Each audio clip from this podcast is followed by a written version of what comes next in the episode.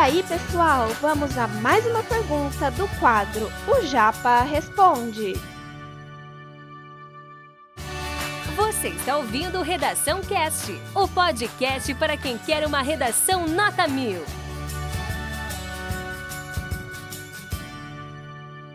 Então, quer dizer, no final das contas, que a gente está bem longe da inclusão, é isso? bem longe, né? Aí entra duas coisas, né? A questão da inclusão.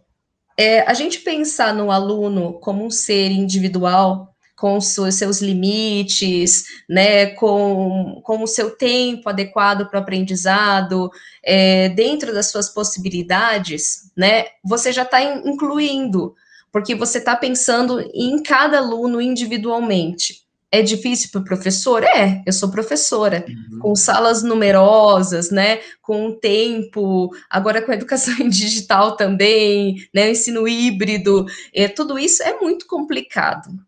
E mais o professor não pode se limitar apenas à transmissão de conteúdo. Hoje o professor não é só um transmissor de conteúdo né? E a inclusão está ali, faz parte da lei, tanto o aluno com altas habilidades e superdotação, é, quanto um aluno com TDAH, quanto um aluno com TEA, né? Eles todos, eles têm direito à adaptação de, de currículo, eles têm direito a isso, é direito, faz parte da lei, deve ser seguido, deve lutar por isso, né? E o professor que ele, quando ele recebe um aluno com alguma característica assim, que é mais desafiadora, né? Realmente, os que não estão adequados ainda tem que se adequar.